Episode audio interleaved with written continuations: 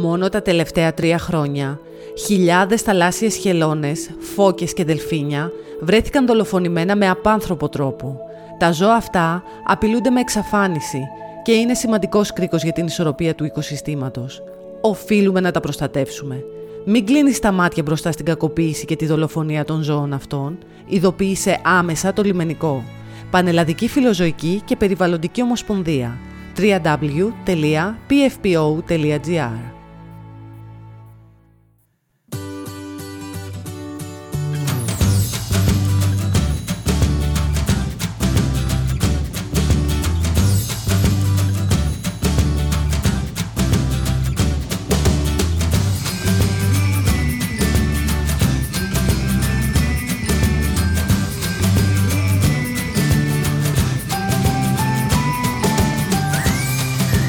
ξεκινάει το Dog on Air.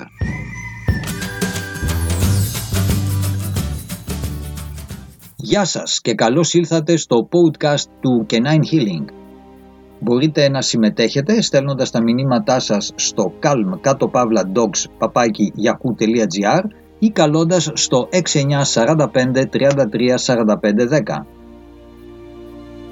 Στο μικρόφωνο και την τεχνική επιμέλεια είναι ο Αντώνης Ρέιμοντ και μαζί θα εστιάσουμε σε τεχνικές και προσεγγίσεις ικανές να προσφέρουν υγεία και ευεξία στη ζωή του σκύλου σας, αλλά και σε αναλύσεις μέσα από το πρίσμα της τεχνολογίας της συμπεριφοράς και της ελάχιστης παρεμβατικότητας για τη διαμόρφωση αυτής. Υπάρχουν πάρα πολλά σκυλιά τα οποία είναι πιεστικά και είναι εκείνα τα οποία θα πρέπει να περάσουν πρώτα από κάποια πόρτα ή θα πρέπει να πάρουν το παιχνίδι από έναν άλλον σκύλο και είναι εκείνα τα οποία πιθανότατα να εκβιάζουν κάποιον φουκαρά κάντικο σκύλο ε, από το πρωινό του ε, μπισκότο. Αυτά τα ίδια τα σκυλιά ε, ελέγχουν όλο το παιχνίδι, όλη την πρόσβαση μάλλον στα παιχνίδια, την πρόσβαση στους ανθρώπους και η κοινή σοφία βλέπει αυτά τα σκυλιά ως φυσιολογικά. Αυτά λοιπόν τα σκυλιά συνήθως τα ονομάζουμε α, top, boss, head, leaders και οι άνθρωποι οι οποίοι ζουν με αυτά τα σκυλιά συχνά παίρνουν την καθοδήγηση να ενθαρρύνουν τα άλλα τα σκυλιά, τα υπόλοιπα τα οποία βρίσκονται μέσα στο σπιτικό, να δεχτούν την καθοδήγηση και την ηγεσία ε, αυτού του σκύλου και παράλληλα να ενισχύσουν την χαμηλότερη διαβάθμιση των υπολείπων σκυλιών. Αυτό αποτελεί μια φοβερή λογική και με έναν πραγματικά παθολογικά ε, επιθετικό σκύλο θα μπορούσε να είναι μια πάρα πάρα πολύ επικίνδυνη συμβουλή. Δυστυχώς γνωρίζουμε τόσα λίγα σχετικά με τη συμπεριφορά των σκυλιών έτσι ώστε να μην έχουμε ιδέα κατά πόσο, δηλαδή σε τι βαθμό αυτά τα πιεστικά σκυλιά καταλήγουν στο να αναπτύξουν μια πραγματικά παθολογική συμπεριφορά. Αν παραμείνουν απλά και μόνο πιεστικά χωρίς να αποτελούν απειλή για τις ε, ζωές των υπολείπων μέσα στο, στο σπίτι, τότε μπορεί να είναι πραγματικά απέσια η συμπεριφορά τους, όμως υπάρχει επιβίωση και δεν υπάρχει κάποιο ζήτημα. Τι είναι το Canine Healing? Το Canine Healing είναι το κέντρο ψυχολογίας και επαναφοράς για σκυλιά συγκεκριμένα τα οποία έχουν προβλήματα τα οποία δεν έχουν καταφέρει να βρουν αλλού ε, τη λύση τους. Κεντρωνόμαστε στην επιθετικότητα, τις φοβίες, το στρες, το άγχος, την κατάθλιψη, το Alzheimer, CCD, OCD, κοπροφαγία και πλήθος από άλλες συμπεριφορές οι οποίες μπορεί να σας φαίνονται βουνό αλλά δεν είναι κάτι το οποίο δεν μπορεί να λυθεί και να επαναφέρει το ζωάκι σας στην κανονικότητά του. Δουλεύουμε με την ολιστική θεραπεία συμπεριφορών και φυσικά την ολιστική εκπαίδευση χωρίς να χρησιμοποιούμε οποιασδήποτε μορφής βία είτε ψυχολογική είτε σωματική και φυσικά κανένα από τα εργαλεία τα οποία θα μπορούσαν να προκαλέσουν ή τις τεχνικές που θα μπορούσαν να προκαλέσουν πόνο και φόβο σε σκύλο. Οι ειδικά περιστατικά αποτελούν το άγχος αποχωρισμού, την επιθετική συμπεριφορά, τις φοβίες, τις στερεοτυπικές συμπεριφορές, την κατάθλιψη, το γάβισμα, την αδυναμία συνεργασίας, Alzheimer, διαχείριση πόνου, μετατραυματικό στρες και συνήθως ε, εκεί που ε, βοηθούμε, δηλαδή μας καλούν όταν υπάρχουν προβλήματα συμβατότητας ε, τροφών, φαρμάκων, προϊόντων, Ε, ζητήματα συναισθηματικής αποδέσμευσης, φοβίες, άγχος, κατάθλιψη, γάβγισμα, αποχωρισμός. Ε, προσφέρουμε ειδικό μασάζ για προβλήματα συμπεριφοράς, ομοιοπαθητική ανάλυση περιστατικών, ανάλωση διατροφικών παρενεργειών, ενεργειακή θεραπεία, ανάλυση περιβάλλοντος και επιστημονική εκπαίδευση. Η διαφορά έγκυται στις τεχνικές και τα πρωτόκολλα τα οποία χρησιμοποιούμε, τα οποία είναι state of the art, και γενικότερα στην ειδική καθοδήγηση την οποία παίρνουν οι δαιμόνες των σκύλων ε, ως εργασία προκειμένου να μπορέσουμε να κάνουμε την διαφοροποίηση. Ε, θα χαρούμε πολύ να επικοινωνήσετε μαζί μας αν υπάρχει κάποιο πρόβλημα ή αν θέλετε να εκπαιδεύσουμε το σκύλο σας με τις πιο σύγχρονες μεθόδους. Ε, το τηλέφωνο είναι το 6945 33 45 10 ή μπορείτε να στείλετε email στο calm κάτω παύλα dogs Και τώρα ξαναμπαίνουμε στο πρόγραμμα μας. Στην πραγματικότητα τα περισσότερα φυσιολογικά σκυλιά θα μάθουν, θα διδαχτούν ε, να αποφεύγουν τις ε, συνθήκες εκείνες οι οποίες ε, προκαλούν τον πιεστικό σκύλο να αρχίσει να ασκεί την πίεσή του πάνω στους ιδίους και αυτό έχει σαν αποτέλεσμα να υπάρχει μια μείωση της, του όλου επίπεδου της αντιδραστικότητας και της κοινωνικής απομόνωσης του σκύλου που υπομένει όλο αυτό το bullying. Η κοντινή υποστηρικτική, παιχνιδιάρικη σχέση που άλλα σκυλιά ή τα άλλα σκυλιά του σπιτιού ε, μοιράζονται ε, με τους ανθρώπους και με τα υπόλοιπα τα σκυλιά δεν είναι πραγματικά κάτι το ευχάριστο για αυτόν τον σκύλο. Όμως δεν έχουμε καμία ιδέα για το αν ο ίδιος αυτό το γνωρίζει αν η κατάσταση καταλήξει να είναι πραγματικά παθολογική, τότε δεν επαρκεί τα υπόλοιπα τα σκυλιά να φύγουν ε, από μπροστά από τον ε, σκύλο τον συγκεκριμένο και να του δώσουν τη δυνατότητα να έχει ε, πρώτος πρόσβαση στο οτιδήποτε.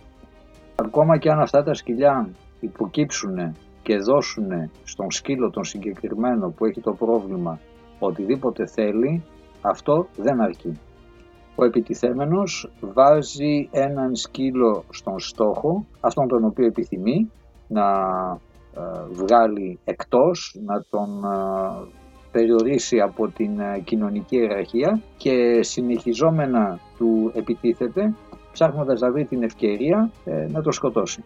Το κλειδί για να μπορέσουμε να καταλάβουμε τη διαφορά ανάμεσα σε αυτούς τους δύο, ε, δηλαδή τους πραγματικά επικίνδυνους επιθετικούς σκύλους και εκείνους οι οποίοι είναι κοινωνικά μη αποδεκτοί, πιεστικοί, ε, βρίσκεται στην ε, κατανόηση, στο, στην κατανόηση του γιατί τα κοινωνικά συστήματα αναπτύχθηκαν εξ αρχής. Τα κοινωνικά συστήματα αναπτύχθηκαν διότι με την κατανομή της προσπάθειας και την ξεκάθαρη πληθώρα ε, σημάτων μεταξύ των ε, μελών ο καθένας μέσα στο γκρουπ θα μπορούσε να δράσει, λειτουργήσει καλύτερα από ότι εάν βρισκόταν μόνος του. Είναι η συμπεριφορά που παρουσιάζει ο πιεστικός αυτός σκύλος που περιγράψαμε προηγουμένως σύμφωνη ε, με το κοινωνικό δίκτυο όπου υποχρεώσεις είναι μοιρασμένες, οι ευθύνες είναι μοιρασμένες και το παιχνίδι δεν είναι τίποτα περισσότερο από μια διαδικασία να μάθεις ε, να κάνεις ε, λάθη. Σε καμία περίπτωση δεν είναι σύμφωνη με αυτή τη δομή. Κανένας δεν μπορεί να έχει τον έλεγχο των πάντων. Προσοχή. Αυτό το οποίο κάνει τις περισσότερες κοινωνικές αλληλεπιδράσεις να λειτουργεί είναι το μοτίβο της ε, διαφοράς η οποία βρίσκεται, την οποία τη βρίσκουμε σε κάθε πραγματικό κοινωνικό σύστημα. Οι μονάδες σέβονται και πειθαρχούν εκείνους οι οποίοι μπορούν να πάρουν τις πιο σωστές αποφάσεις μέσα στις συγκεκριμένες συνθήκες οι οποίες υπάρχουν την κάθε στιγμή. Αν επιτρέψουμε στους εαυτούς μας να παρατηρήσουμε τα σκυλιά χωρίς να έχουμε τοποθετήσει ταμπέλες και φίλτρα, συνήθως δεν μπορούμε να εντοπίσουμε αυτόν τον αλφα σκύλο τον οποίο λέμε. Τι μπορούμε να δούμε; Αυτό το οποίο βλέπουμε είναι ένα στάτους το οποίο απονέμεται από το group. Δεν είναι κάτι το οποίο το παίρνει κάποιος και το συντηρεί. Απονέμεται σε εκείνον που μπορεί να πάρει τις πιο σωστές αποφάσεις με βάση τα συμφραζόμενα. Όλα τα μέλη ενός group δεν είναι το ίδιο καλά σε όλα τα πράγματα. Επομένως πρέπει να υπάρξει κάποια επιλογή και αυτή η επιλογή γίνεται κάθε στιγμή, κάθε φορά. Σε τέτοια κοινωνικά συστήματα οι άνθρωποι συνήθως αποτυχαίνουν να αναγνωρίσουν τον τελικά το χορό ο οποίος συντηρεί την τάξη και αυτό συμβαίνει διότι συνήθως χρησιμοποιούμε τους όρους όπως είναι α, όπως είναι leader ε, και έχουμε πείσει ε, τους εαυτούς μας ότι τα σκυλιά μάχονται για το στάτους τους. Τίποτα δεν θα μπορούσε να είναι περισσότερο ψευδές και λανθασμένο από αυτό. Ως και αν ε, ένας σκύλος αμήνεται για τη ζωή του, αμήνεται ενάντια σε μια επίθεση την οποία δέχεται, οι μάχες μεταξύ των σκυλιών αποτελούν μια ε, εξαίρεση και ένα σήμα ότι υπάρχει κοινωνική αποδόμηση. Φυσιολογικά σκυλιά μπορούν να αποδεκτούν και να διαχειριστούν πιεστικά σκυλιά. Έχουν πρόβλημα στο να διαχειριστούν πραγματικά παθολογικά επιθετικά σκυλιά. Και αυτό διότι συμβαίνει διότι εξορισμού δεν βρίσκεται αυτό μέσα στην ατζέντα του επιτιθέμενου. Εάν ένας σκύλος παρουσιάσει συμπεριφορές όπως είναι το να κοιτάξει μακριά, να γυρίσει το σβέρκο του από την άλλη μεριά, να γυρίσει πλάτη, να πέσει ε, κάτω και να δείξει την κοιλιά του, να προσπαθήσει να φύγει και ο θέμενος σκύλος δεν τα λάβει αυτά υπόψη του και συνεχίσει ε, μπλοκάροντας την πρόσβαση, δυναμώνοντας την απειλή, δαγκώνοντας, τότε μιλάμε για ένα παθολογικό ζήτημα. Τα σκυλιά τα οποία προσπαθούν να δουλέψουν μια σχέση ε, βουτάνε συνήθως ε, γύρω από τα αυτιά, ε, στα πλάγια από το σβέρκο, στους ώμους. Και αν και ο θόρυβος είναι πραγματικά φοβερός, σχεδόν ποτέ δεν υπάρχει ο, το παραμικρό πρόβλημα, δεν δημιουργείται το παραμικρό ζήτημα. Ή αν θέλετε δημιουργούνται ελάχιστα σε σχέση με το θόρυβο ο οποίος συμβαίνει εκείνη τη στιγμή. Τα σκυλιά τα οποία πραγματικά επιτίθονται έχουν σαν στόχο τα μπροστινά πόδια. Έχουν σαν στόχο τον λαιμό, την κοιλιά και τα μάτια. Σε αυτές τις περιπτώσεις θα παρατηρήσετε ότι αυτός ο οποίος δέχεται την επίθεση μπορεί να πιάσει τον επιτιθέμενο από το αυτί και να τον κρατήσει κάτω. Αυτό το κάνει διότι τότε ο επιτιθέμενος δεν μπορεί να γυρίσει και να επιτεθεί στον λαιμό αυτού που δέχεται την επίθεση. Ακούσατε το Dog on Air Podcast, μια παραγωγή του caninehealing.eu αφιερωμένη εξαιρετικά στους τετράποδους φίλους μας και στους κηδεμόνες που θέλουν να πάνε τη σχέση με τα ζώα τους στο επόμενο επίπεδο. Για οποιαδήποτε απορία μπορείτε να επικοινωνείτε μαζί μας στο calm κάτω παύλα dogs στο 6945 33 10 και στο caninehealing.eu. Στο μικρόφωνο και την παραγωγή ήταν ο Αντώνης Ρέιμοντ.